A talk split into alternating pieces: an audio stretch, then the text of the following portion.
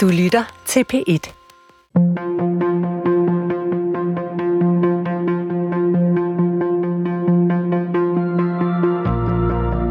Hvad kan vi bruge en næsten 2.000 år gammel samling tekster til?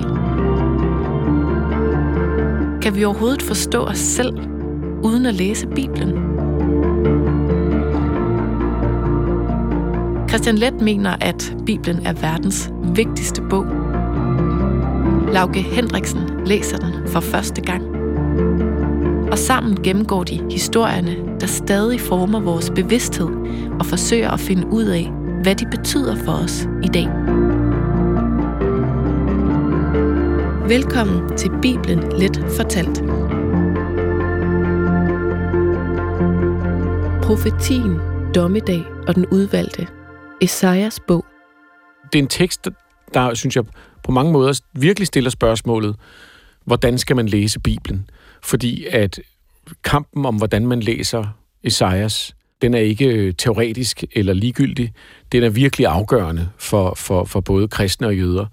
Øhm, så derfor er det virkelig en tekst, der, der, der, der tvinger os til at stille det spørgsmål, og også prøve at besvare det, hvordan vi har lyst til at læse Bibelen. Mm. Altså i Esajas har vi en af de store dommedagsprofeter, og det er jo blevet sådan et udtryk, alle kender i dag, dommedagsprofeter.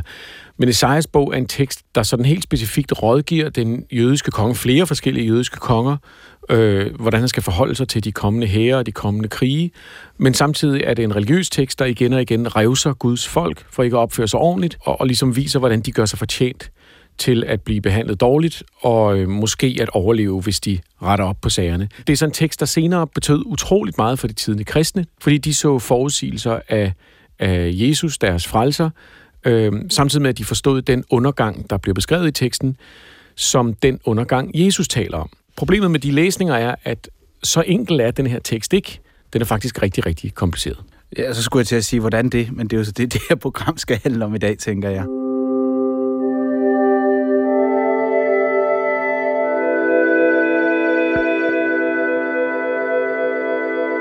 Esajas er en profet, og den profeti, som han laver her, er for det første meget, meget, meget lang. Det, det er virkelig mobbedreng, vi har med at gøre her. Men Esajas, han siger, at han er udvalgt af Gud til at fortælle i hvert fald to hovedting. Og øh, den første del af det, der siger Esajas, at de har været ulydige ved at ofre til andre guder, og det vil føre til en straf. Så vi har altså øh, at gøre med en undergangshistorie om Israels fald. Og efterfølgende så profeterer Esajas om Guds udvalgte, der vil lide og dø for andre, og dermed frelse os. Og det vil næppe en overraskelse, at der er mange, der mener, at Esajas her forudsiger Jesus. Nej, men det sjove er, at allerede i din fortælling er det nu, så, så, du, så fortæller du det faktisk fra en kristen synspunkt. Øhm, og det kommer vi ind på, fordi er det i virkeligheden det, der står? Øhm, men, men, hvordan, men hvordan skulle jeg gøre det anderledes? Jamen, det er det. Altså det, og det er jo derfor, vi må prøve at gå, gå helt tilbage øhm, til, til, til, sådan, til begyndelsen, som de siger. Ja. Øhm, altså, hvad er en profet overhovedet? En profet øhm, i denne her kontekst er en, en, en specifik figur, der faktisk går igennem det gamle testamente, men, men skifter betydning. Moses er også en profet. Moses får de ti bud, og profeterne er dem, der på en eller anden måde får åbenbaring og taler med Gud og viderebringer budskabet. Og det skal lige siges, Esajas teksten, grunden til, at den virker så svær, er også, at den stammer fra ikke to, men mange forskellige perioder. Det er, er vi ret overbevist om i dag, en tekst, der er flettet sammen af mange forskellige profetier. Okay. Så der har vi allerede et problem. Ja, og allerede der begynder det sådan at, at give lidt mere mening for mig, hvorfor jeg har haft det så svært ved at, at ja. læse den her tekst. Nå, men det, det er helt klart. Hvis man prøver at læse den som et udsagn, så er det mig et, et usammenhængende udsagn. Men, men hvis, hvis man prøver sådan at skille det lidt ad, så kan man sige, på det her tidspunkt, hvor, hvor de tidligste tekster i Esajas profetien er fra, cirka fra det, det 8. århundrede før Kristi fødsel, altså 740 og nogle 50 år frem, der er Esajas en rådgiver profet i riget Juda. Og på det tidspunkt, der er det, det, det vi kalder Israel, det er delt op. Det er to forskellige riger. Der er Israel i Norden, og så er det Juda. Og, og han rådgiver kongerne der i sådan meget virkelighedsnære politiske øh, konflikter, hvordan de skal forholde sig til de stridigheder, der er. Men det gør han ved Guds hjælp. Han får åbenbaringer, og så fortæller han kongerne, hvad de skal gøre. Og det, det er lidt en ny slags profet. Før har profeterne været nogen, der vandrede rundt i ørkenen og, og fik syner og sagde noget videre. Her har vi pludselig den her politiske rådgiver, profet. Ah, okay, okay. Så, så vi har øh, øh fremtidsrådgiveren øh, ja, og, for, for statsministeren. Det, det viser, er lidt, at, at på det tidspunkt er det et rige med konger. Det er ja. det jo ikke, i, når Moses vandrer rundt, der er det et folk. Øh, vi ser i begyndelsen af Esajas-teksten en historie om, hvordan han har en åbenbaring og ser Gud omringet af tre engle med seks vinger hver, der synger hellig, hellig, hellig. Og det er ligesom sådan historien om, om øh, hvordan han bliver profet. Han bliver kaldt til at være profet. Og så fortsætter den så, den her tekst, i sådan noget 60 plus kapitler, mm. øh, som stikker i alle mulige forskellige retninger.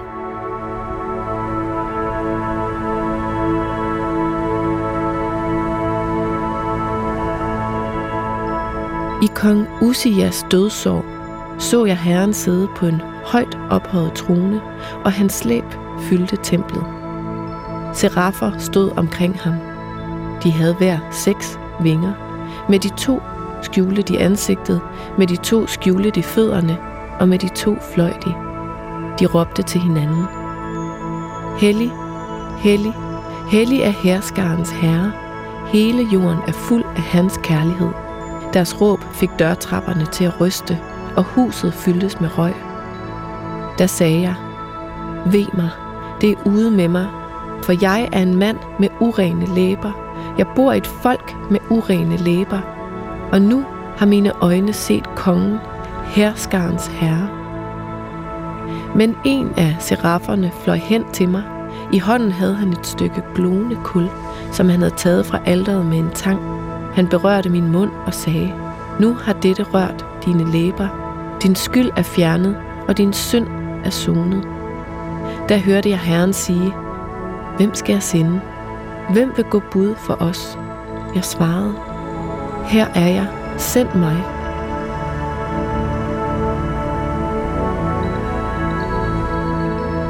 Er Esajas en person, eller antager du, at det er flere personer, der ligesom er koblet sammen? Vi må helt sikkert gå ud fra, at det er flere personer. Der har højst sandsynligt været en Esajas, ham der beskriver sin åbenbaring og sit kald. Læg mærke til, at det minder ret meget om Moses kald. Det der mm. med, at de bliver kaldet til at blive profeter og siger, det er jeg ikke værdig til, og så tager de opgaven på sig. Det du kan sige, det er, at, at her der får profetrollen en, en ny karakter. Den er ikke rådgiver til en konge, den er heller ikke, øh, den indvarsler heller ikke, at vi nu er ved at vende tilbage en sådan salvelsesfuld vi er ved at blive frelst, men pludselig en beklager den sig over Israels, Israels ødelæggelse og folkets ulykke, og det er en helt anden tone. Og alle de tekster er på en eller anden måde blevet sat sammen undervejs af nogle meget, meget kreative redaktører øh, til at blive det, vi kalder Esajas. Det skal man ligesom starte med at forstå, at det, det er en, prof, en profet af mange forskellige ting. En profet afspejler sin tid. Den, den, den rådgiver ikke en konge, hvis der ikke er en konge. Nej. Den rådgiver ikke et folk i eksil, hvis ikke folket er i eksil. Den taler ikke om undertrykkelse og dårligdom, hvis ikke folket er undertrykt og har det dårligt. Så alle disse udsagn er blevet tillagt Esajas-figuren som en hellig mand, og det hele bliver retfærdiggjort af, at han har fået den her åbenbaring i starten og er blevet udvalgt til profet. Så det er en meget kompliceret tidsrejse-profeti. Det er blevet blandet ind i hinanden ud fra nogle overvejelser, som vi har svært ved at gøre os klare i dag, men højst sandsynligt har det handlet om en retfærdiggørelse af forskellige skriftsteder, og når først de var hellige, så kan man jo ikke tage dem ud. Så selvom de handler om, om, om noget, der ikke er mere, så bliver de ved med at være, og så får de pludselig en anden betydning, det har vi talt om før, at når man læser Bibelen ud fra ideen om, at den er perfekt, den er hellig, den har mening, så begynder man at sige, hmm, hvorfor står det her mm. lige efter det der? Jamen, det giver ikke nogen mening, så der må være en mystisk mening, og så, så kører det ligesom derfra, ikke?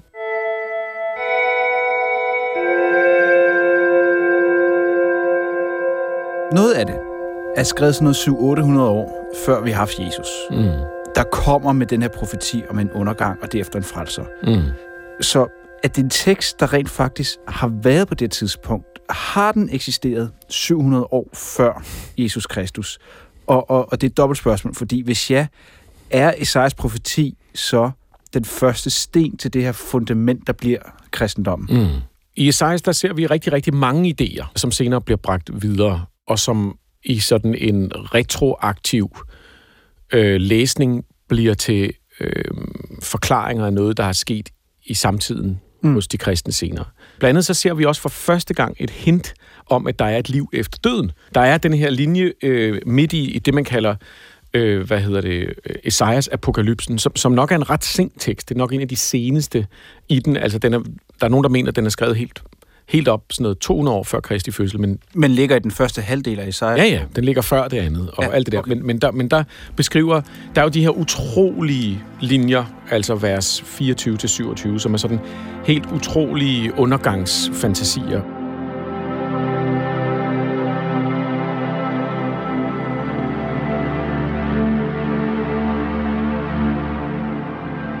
Jorden sørger og visner. Verden syner hen og visner.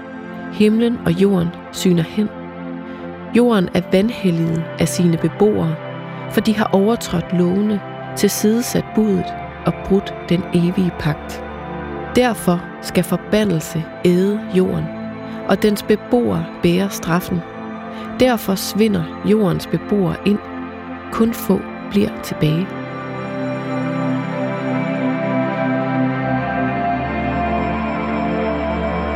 Himlens vinduer åbnes, og jordens grundvolde skælver.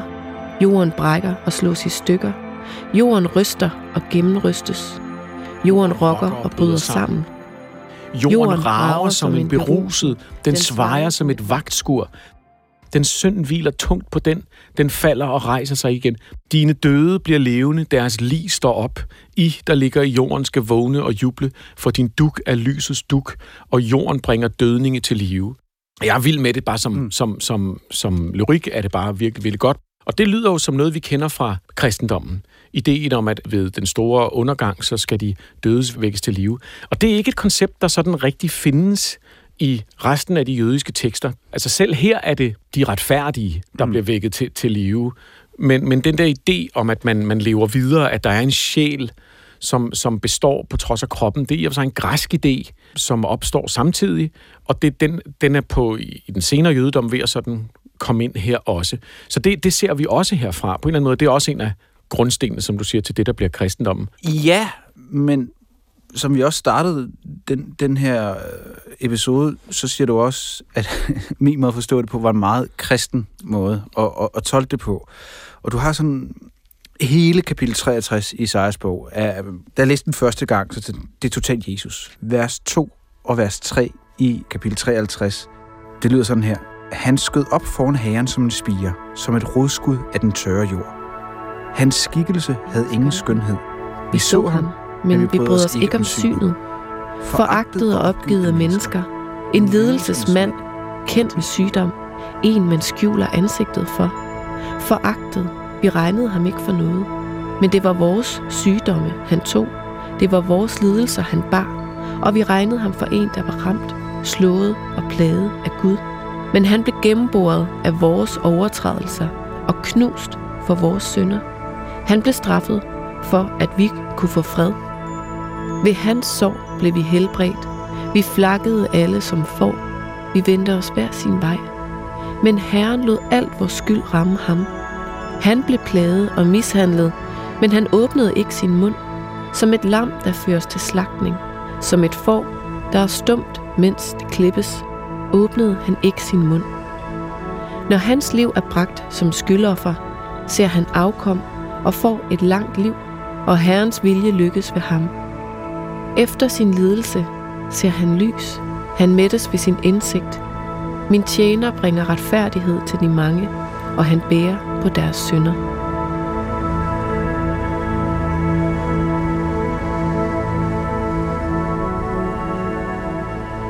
Men til dit spørgsmål. Jeg, jeg synes ikke, når man læser det reelt, at noget af det her kan læses som en decideret kristen tekst. Der er øh, grundstenen, som er den her idé om tjeneren, der tager, tager lidelserne på sig osv. osv. Hvis man skal prøve at læse det i kontekst, så virker det til at handle om Israel altså den, den, der bliver nævnt som tjeneren i løbet af den her tekst, er det israelske folk, som ligesom i løbet af teksten er alt muligt lort igennem, og, og det de ligesom skal for at, at kunne komme tilbage i varmen, efter at have opført sig så dårligt i den her apokalyptiske tanke, det er ligesom at tage de her lidelser på sig. Ja, fordi det, det har jeg jo egentlig forstået som en person. I den kristne læsning er det blevet til en, en forudsigelse af Jesus og en forudsigelse af, af hvad hedder det, øh, frelseren, men der er for eksempel sådan nogle lidt kreative læsninger, men det var vores sygdomme, han tog, det var vores lidelser, han bar, og vi regnede ham for en, der var ramt, slået og plaget af Gud. Det lyder bekendt. Så kommer sætningen, men han blev gennemboret for vores overtrædelser og knust for vores synder.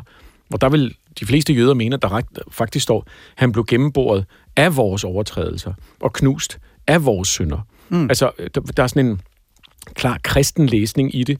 Samtidig har vi andre steder, hvor, hvor der står, øh, da han blev revet bort fra de levendes land, hvor jøderne læser det som de.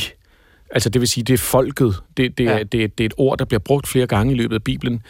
Gamle Testamentet, hvor det betyder de, men pludselig her, fordi den er lidt åben, så synes de kristne, at, at man mener han. Så der er sådan nogle meget, meget kreative læsninger,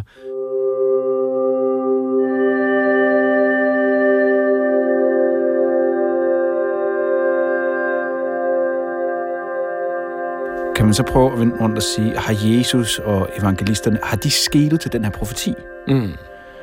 Og et hypotetisk spørgsmål, vil Jesus have eksisteret, uden der har været mm. den her form for profeti? Ja, det er et godt spørgsmål. Og nej, det vil han helt klart ikke.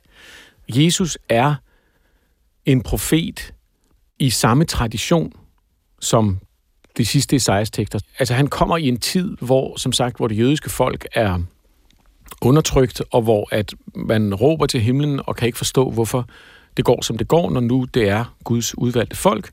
Og reaktionen er at tale om, at denne tid ikke kan blive ved. At den bliver nødt til at gå under. At, at det her det er en del af Guds straf, vi ser. Og det fortsætter Jesus. Så sådan helt, helt konkret, så, så, så kommer Jesus ud af det. Mere end bare det, så begynder man at finde deciderede udtryk i Esajas profetien, som skulle forudsige Jesus sådan helt konkret. Og det er der, hvor jeg vil mene, at, at hvis du spørger enhver jøde, så vil de sige overhovedet ikke. Ja. Øh, og hvis du spørger rigtig mange kristne, så vil de sige jo, helt klart. Og det, og det så sådan er det bare. Altså for eksempel et rigtig godt eksempel er hele ideen om, at Jesus er født af en jomfru. Mm. Jomfru Maria, jomfrufødslen osv., som er en del af kan man sige, den mytologiske fortælling om Jesus, at hans øh, mor er ubesmittet, det er den ubesmittede undfangelse osv. osv. Hvor kommer den idé fra? Hvad, hvad er det for en historie? Udover at det var en myte, der var der, der, der, der fandtes i tiden. Der var der er mange frelsere på det tidspunkt, der var født af jomfruer, øh, og født af dyr, og du ved, i, af guder, og du ved, havde guder som forældre. Det ser vi i den græske mytologi mm. hele vejen igennem. Men så er der et, et citat fra øh, Esajas profeti, som bliver brugt som et eksempel på, at den forudsiger Jesu jomfrufødsel. Og citatet er, se, den unge kvinde skal blive med barn og føde en søn, og hun skal give ham navnet Emmanuel, som betyder Gud i blandt os. I den græske oversættelse, der blev den unge kvinde oversat med jomfru. Ja, det er jo ikke helt det samme. Det er ikke helt det samme. Altså, det er ligesom ungemø eller noget den ja, ja, ja. Øh, hele det her billede af, af, af, hvem den her søn er, af, der er vi et sted, hvor Esajas på det her tidspunkt er ved at øh, rådgive kong Akas, som er kongen af Juda, mod hvordan han skal forholde sig rent politisk til, at han er ved at blive inddraget i en, i en politisk strid. Der er nogen, der vil have ham til at kæmpe med, øh, med Israel mod syrerne. Og Esajas, han øh, er på det tidspunkt, altså den her Esajas, nok den oprindelige Esajas, rådgiver ham og siger, det behøver du ikke. Det skal nok løse sig. Lad være med at involvere vores land i krig. Og så bruger han som eksempel, at det kommer til at gå godt ret hurtigt. Der står sådan her. For inden drengen forstår at vrage det onde og vælge det gode, skal det land lægges øde, hvis to konger du gruer for. Det vil sige, før det barn bliver voksent, at denne her krig allerede vundet. Det er det eksempel, han har. Det er derfor, han siger eksemplet med, se, hvis en ung kvinde får et barn i dag, så allerede inden det bliver voksent, er den her strid over. Det er sådan et meget klart tidsmæssigt argument. Og der kan du sige, noget af det, der måske viser, hvor langt de her tidlige kristne er gået, som talte græsk og læste teksterne på græsk, det er, at de går tilbage og finder den linje, hvor den er oversat til jomfru og siger, det er ikke et billede til kong Akas på, hvordan krigen skal gå. Det er en forudsigelse af Jesu komme. Ja. Og der kan du godt høre, det, der begynder det at lyde en smule mere rustent, det her.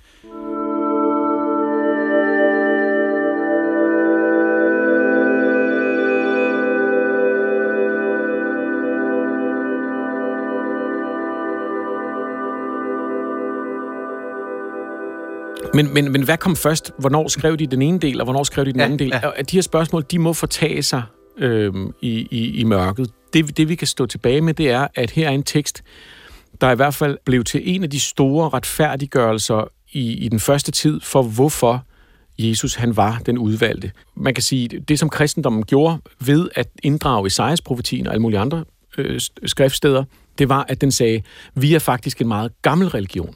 At man på den måde forankrede den her nye, mm. radikale genfortolkning i en gammel tradition. Og derfor var der, var der, der var meget diskussion i starten af, af kristendommens tid. Der var mange, der mente, at man skulle smide det hele ud. At nu skulle det være nye åbenbaringer, og vi skulle blive ved med at have den der nytolkning. Og så var der simpelthen en, en masse, der mente, at nej, vi blev nødt til at stadig situere, kan man sige, forankre den her nye retning i dens rødder i jødedom. Og det har været begyndelsen til det meget, meget problematiske forhold, kristendommen har haft til jødedommen, fordi at man både har meget behov for at tid, tidligt i, i religionen at, at markere sig som noget andet end, end jødedommen, og, og, og fortælle, hvor fejl, hvor meget de tog fejl, ligesom Paulus gør, og øh, hvordan at det, det, det også deres skyld, og det var dem, der korsfæstede frelserne og så videre. Og vi er i hvert fald ikke ligesom jøderne, samtidig at man har sagt, men det er faktisk, at han forudset af jøderne, fordi vores religion er faktisk 3.000 år gammel. Den er overhovedet ikke noget, vi lige har fundet på. Den er overhovedet ikke en fyr, der pludselig kom med en helt ny version. Nej, så, så det er igen en legitimering af den, vores nuværende situation. Det er det blevet til, ja. helt klart. Og, og derfor har det været, derfor var det virkelig noget, man diskuterede, og derfor har de her profetiske øh, dele øh, og den der idé om, at Jesus blev forudsagt, har været meget, meget central. Altså det er jo også derfor, hvorfor er der alle de mytologiske elementer med i det nye testamente? Hvorfor skal vi høre, at, at Jesus han blev født i en, i en stald eller, eller en lade, og hvorfor skal vi høre i nogle af dem, at alle hyrderne kom, og der var en stjerne på himlen? Hvorfor er hele den mytologi med? Jamen den er med, fordi hvis du ikke tager dem med, så har du i og for sig en vild profets vilde ord. Mm. Og så er det sådan lidt, er I med på den? Ja. Og det, der sker i starten, det er, at det hele bliver... Det finder sin form som en religion. Og det er gennem Paulus, der, der, der, der ligesom formulerer hele det mystiske åbenbaringselement, men så er det også gennem den her fortælling om, hvem Jesus egentlig er. Og pludselig bliver det jo heller ikke til, at han er en profet, pludselig bliver det til, at han er en messias, og pludselig bliver det ikke bare til, at han er messias, han er faktisk Guds søn. Ja, han er faktisk Gud. Og så får vi hele den her formulering. Så, så, så det har været en af de store grunde til, at den her tekst blev, blev taget op.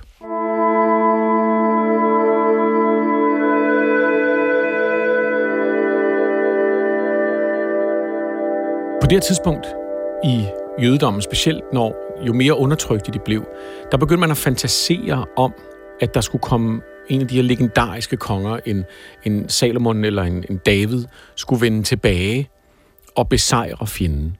Det var ligesom utrolig vigtigt, fordi man havde haft de her, og man så havde haft dem i virkeligheden, og hvor, hvor, hvor meget de fandtes, men sådan nogle mytologiske figurer, der ligesom bragte riget sammen og slog fast, at øh, ligesom Gud jo havde lovet dem landet, så tog de landet og, og holdt hans navn i hævd osv. osv.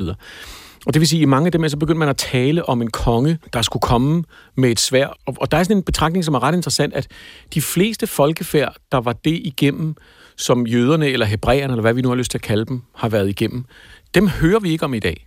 Fordi når et folk mister deres land, og bliver spredt for alle vinde, og bliver sendt i eksil og ryger over i en anden kultur, så forsvinder de for det meste. Altså det vil sige, alle de, de, de folkefærd og, og, og trosretninger, vi har haft, de er på en eller anden måde øhm, smeltet ud i resten af verden. Hvor det, der er ret unikt ved jøderne, det er, at, og israelitterne, eller hvad vi nu skal kalde dem, det er, at de er blevet ved med at være et folk. Og en af grundene til det har været de her fortællinger. Så det er ikke bare du ved, en skør mand, der står og råber op. Det er også en fortælling om et folk, og hver eneste gang, der har været en ny udfordring, så er den blevet gjort til en del af denne her fortælling. Men, men det er så det, der bliver oversat til, at, at Jesus skulle være Messias. Øh, og jeg kan huske min, min religionslærer i folkeskolen, hun havde en meget fin pointe om, at, at en af grunden til, at han blev set på så kritisk, var, at der er et messiasbegreb i jødedommen, men der forventer man en konge, der kommer tilbage og slår romerne ned og gør landet stort igen. Og Jesus han sagde, meget velkendt, men den anden kendt til, du ved, giv romerne, giv Cæsar, hvad Cæsars er, og så videre. Så Messias-begrebet, er, det en forudsigelse af Jesus? Jamen ikke ifølge jøderne. De venter stadig på Messias. Jeg, jeg kommer til at tænke på sådan noget, om det er øh, israeliternes version af Holger Danske. Mm. Altså, hvor, vi, hvor vi jo har, jamen, når det hele brænder på, så dukker Holger Danske op. Det, det, er, det, det, det er helt klart. Jeg, jeg synes, man skal lede meget, og med nogle meget, øh, hvad kan man sige, farvede briller, før man i det gamle testamente finder en forudsigelse. Men, men som vi allerede snakkede... Det, vil jeg sige, det, ja. det havde jeg ikke svært ved, Nej. altså vil jeg sige. Nej. Men igen med det apparat, at vi voksede op i en kristen mm. kultur, så selvom man ikke selv er kristen, så vil jeg sige, jeg kan godt se Jesus mm. beskrevet i de her profetier. Ja, det, det er en god pointe, fordi det er jo måske de farvede briller, jeg taler om. Det er jo, det er jo netop det der med, at vores briller er farvede. Altså, nu talte jeg om i starten, at Esajas skriver i mindst tre forskellige tidsalder, og er mindst tre forskellige personer. Eller og, kan rejse i tid. Eller kan rejse i tid og skifter fuldstændig holdning til, til altså nogle gange mener han, at Israel skal udslettes, øh, for at Guds øh, vilje skal gennemføres. Nogle gange mener han, at vi nu er blevet frelst, og at nu kommer den nye tid. Nogle gange mener han, at vi skal forholde os til, til andre herrer osv. Men det siger noget om, at teksten som sådan er rigtig, rigtig mange ting. Og jeg, jeg har et citat fra, fra en af religionshistorikere, som er, at betydningen af teksten var ikke én ting, men summen af alle de ting, den havde betydet, på vej til at finde sin endelige form. Fordi en ting var, hvad Esajas profeti betød 800 år før Kristi fødsel. En anden var, den betød 600 år før, 200-300 år før. Men en tredje, fjerde, femte ting er, hvordan jøderne allerede begyndt at tolke den på en anden måde, og hvordan de kristne har tolket den, så er der en rigtig betydning her. Det kan vi gisne om, og vi kan sidde og spekulere i, hvornår de forskellige dele er blevet skrevet, og det her det er baseret på al mulig kildekritik, men det er, hvad det er. Vi har ikke andet end det, der er teksten. Og, og vi ved ikke, hvornår hvad er skrevet? Nej, altså som sagt, fordi at flere af stederne refererer til historiske begivenheder, så kan vi nogenlunde prøve at sætte det op. Men hvor, hvor, hvor skiller den? For eksempel ja. mener man, at ved kapitel 40, der er der en meget klar ny tone, hvor pludselig så handler det om, at det nye rige kommer, og vi er frelst, og før det har vi fået at vide, at det hele var helvede til. Så det, der, der er så nogle forskellige steder, man mener, at, at der bliver skåret, men, men det er jo ikke noget, vi kan se klart.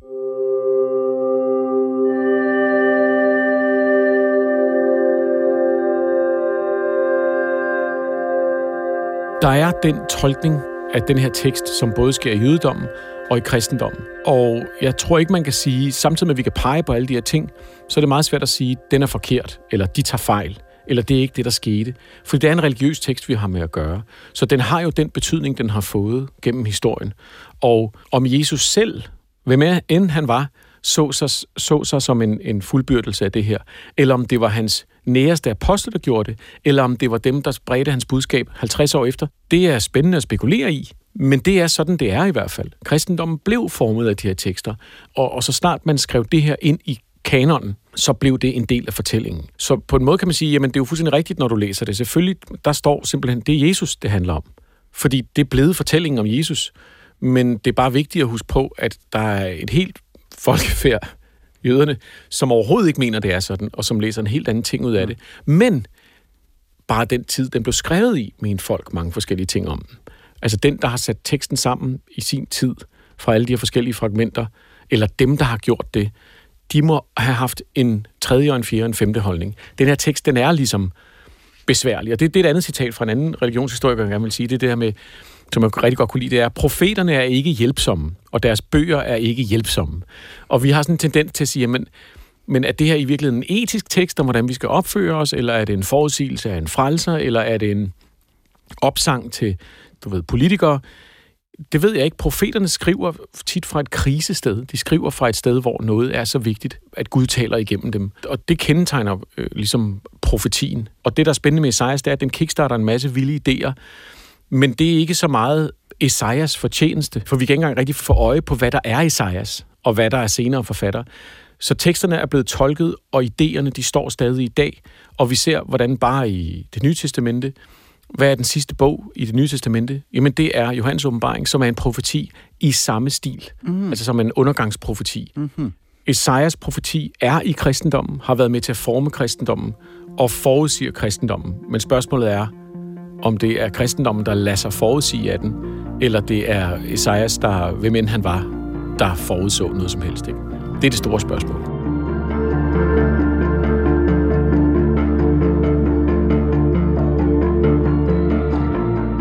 Hvad gør det ved en lille samling troende kultmedlemmer, at de tror, at verden går under lige om lidt? At deres leder er ham, der varsler en voldsom og blodig undergang Hvordan læser folk det i dag? Og var det virkelig det, Jesus mente? Næste gang handler det om Jesu egne, meget konkrete beskeder om dommedag til sine følgere. Du kan finde de andre afsnit af Bibelen Let Fortalt på DR.dk eller i DR Lyd. Bibelen Let Fortalt er produceret af Munk Studios for DR. Det er tilrettelagt og klippet af Christian Let og Lauke Hendriksen. Redaktør er Hanne Butz Jørgensen, og mit navn er Karen Stroop. Gå på opdagelse i alle DR's podcast og radioprogrammer. I appen DR Lyd.